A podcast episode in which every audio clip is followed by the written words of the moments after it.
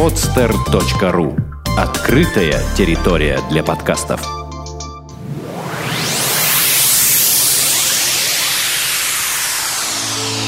Подкаст о людях. За чашкой чая. Хм, Дмитрий Дмитриевич Шостакович Пожалуй, 20 век не знал более яркой и знаковой фигуры. В прошлом году ему исполнилось 100 лет, исполнилось бы.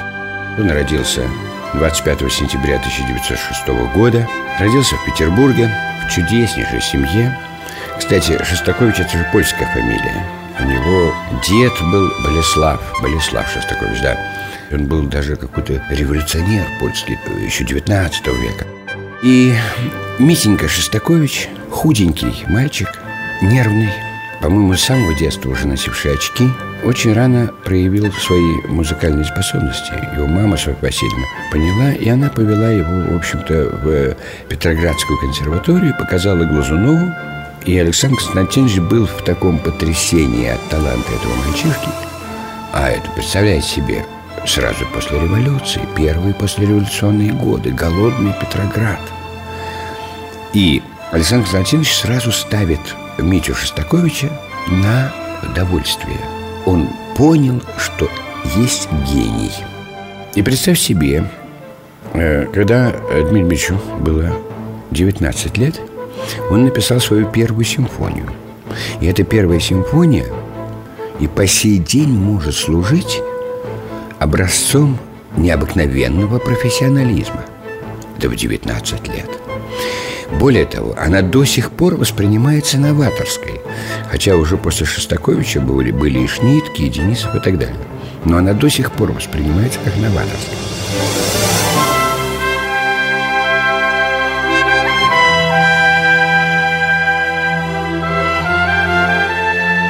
Интересная деталь.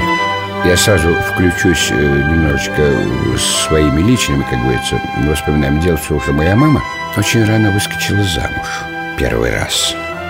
Ее мужем был соученик Дмитрия Митча Лео Арнштама. Он был пианистом, и это была очень теплая нежная дружба Мити Шостаковича и Лелика Арнштама. И поэтому моя мама вместе с э, Леликом э, и с Митей Шостаковичем, они, это была, как говорится, одна компания. Иришка, ты, Митя, ты, тут вопросов не было. Но дело в том, что у мамы моей был довольно крутой характер. И когда родители Лелика потребовали, чтобы мама сделала аборт, чтобы не было ребенка, потому что Лелику надо заканчивать консерваторию, там, там, ну, как понимаете, мама возненавидела своего мужа и решила с ним порвать.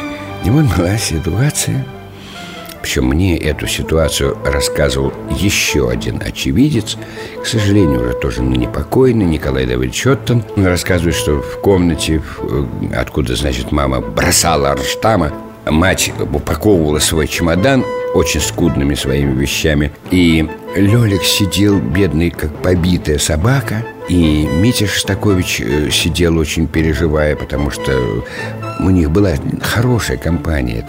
И вдруг Моя мать сказала какой-то такой эпитет в адрес мужских достоинств Варштама, ну, отрицательный, естественно, эпитет, что все себя почувствовали неловко. И с того момента Митя Шостакович маму называл Ириша «вы». Он остался верен своему другу, Лёлику, вот. Ну, надо сказать, что потом взаимоотношения нормализовались, когда моя мама уже в третий раз, после Лёлика еще был один муж, э, в третий раз уже вышла за моего папу замуж, Василия Васильевича Меркурьева, и у них родились уже трое детей, я в том числе последним. И Лёлик Арнштам, Лео Оскарович, который был уже не пианистом, а очень хорошим, известнейшим режиссером кино, поставившим замечательный фильм «Подруги», много у него фильмов было. И он ставил фильм «Глинка» И вот в этот фильм он пригласил сниматься моего папу То есть своего как бы соперника. И они замечательно работали. Более того, этот фильм получил сталинскую премию. И Лёля Карштам и Борис Петрович Черков, игравший Глинку, и мой папа получали вместе сталинскую премию.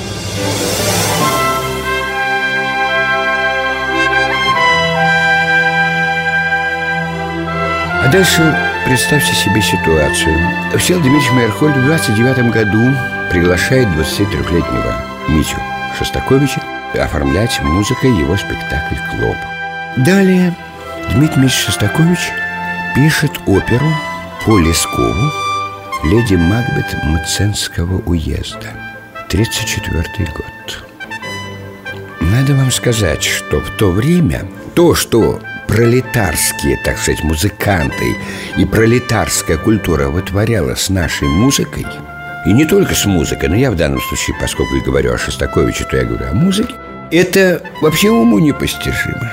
Ну, во-первых, бесконечные оратории, кантаты э, Октябрю, там, э, более того, какие-нибудь кантаты, э, посвященные промкооперации До такой степени шло отупление и вот представьте себе, вдруг на фоне этого появляется опера страшная, по масштабу своему соизмеримая с Хованщиной Мусорского, трагедия Катерины Измайлова.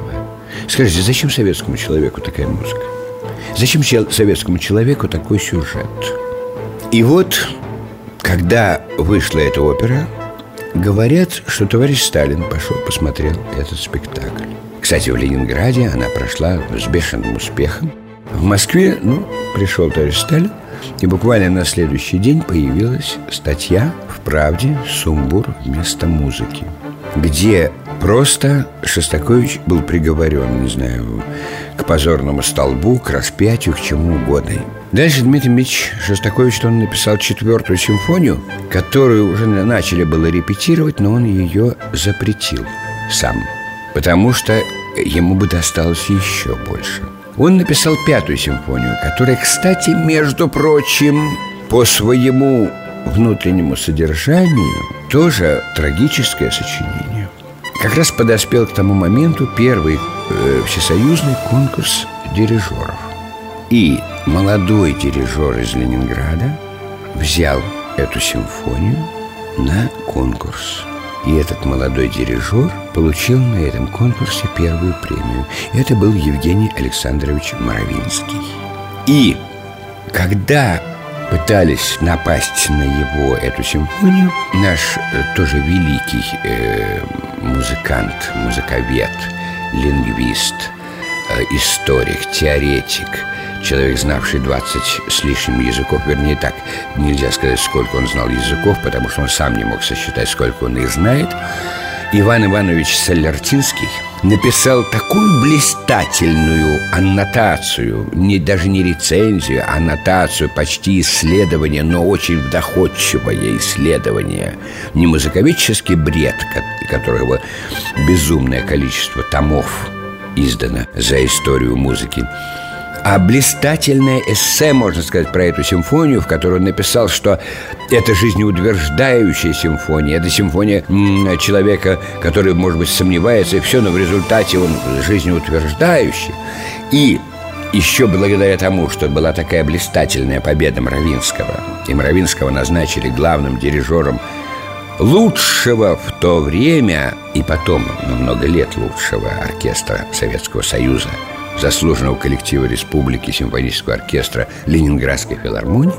Он был, значит, главным дирижером. И он с пятой симфонии был первым исполнителем почти всех симфонических сочинений Дмитрия Шостаковича. Они были очень, очень дружны, хотя очень многие пытались внешне их поссорить, но это не, не тот случай.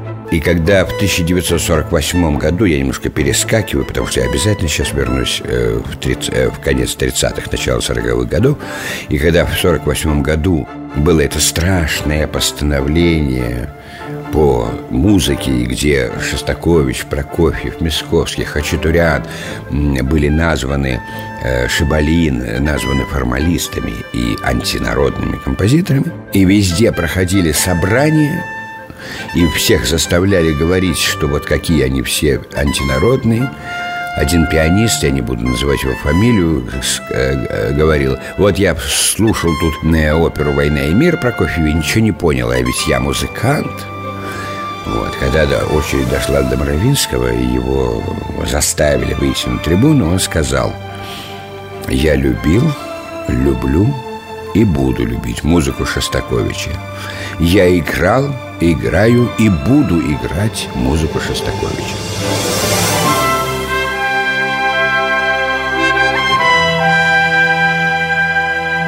И эта дружба, она прошла до самого конца.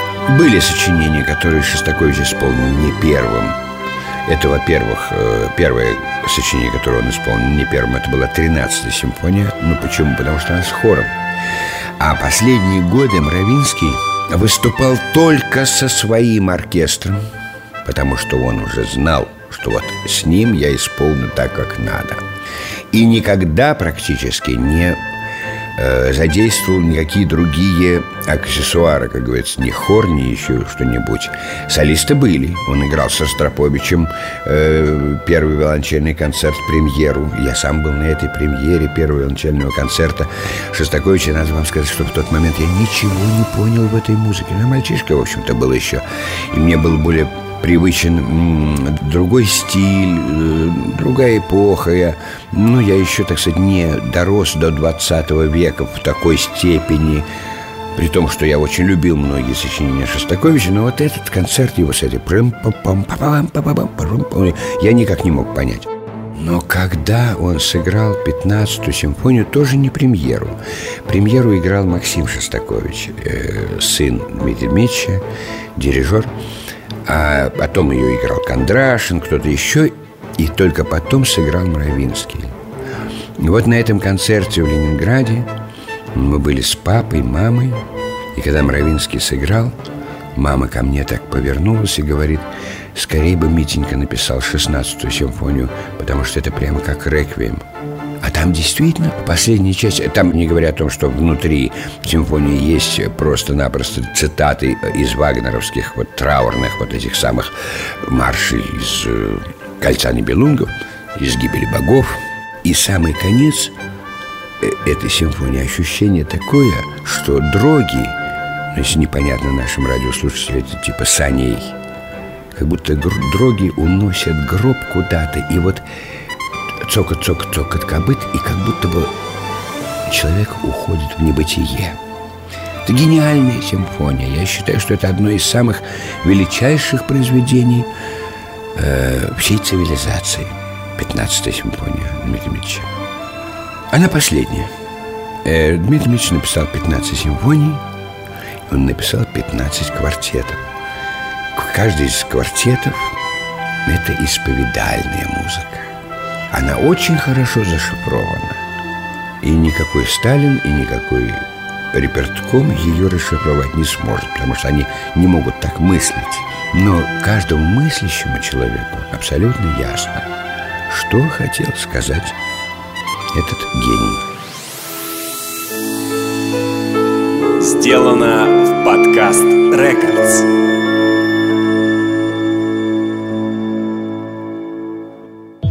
Скачать другие выпуски подкаста вы можете на podster.ru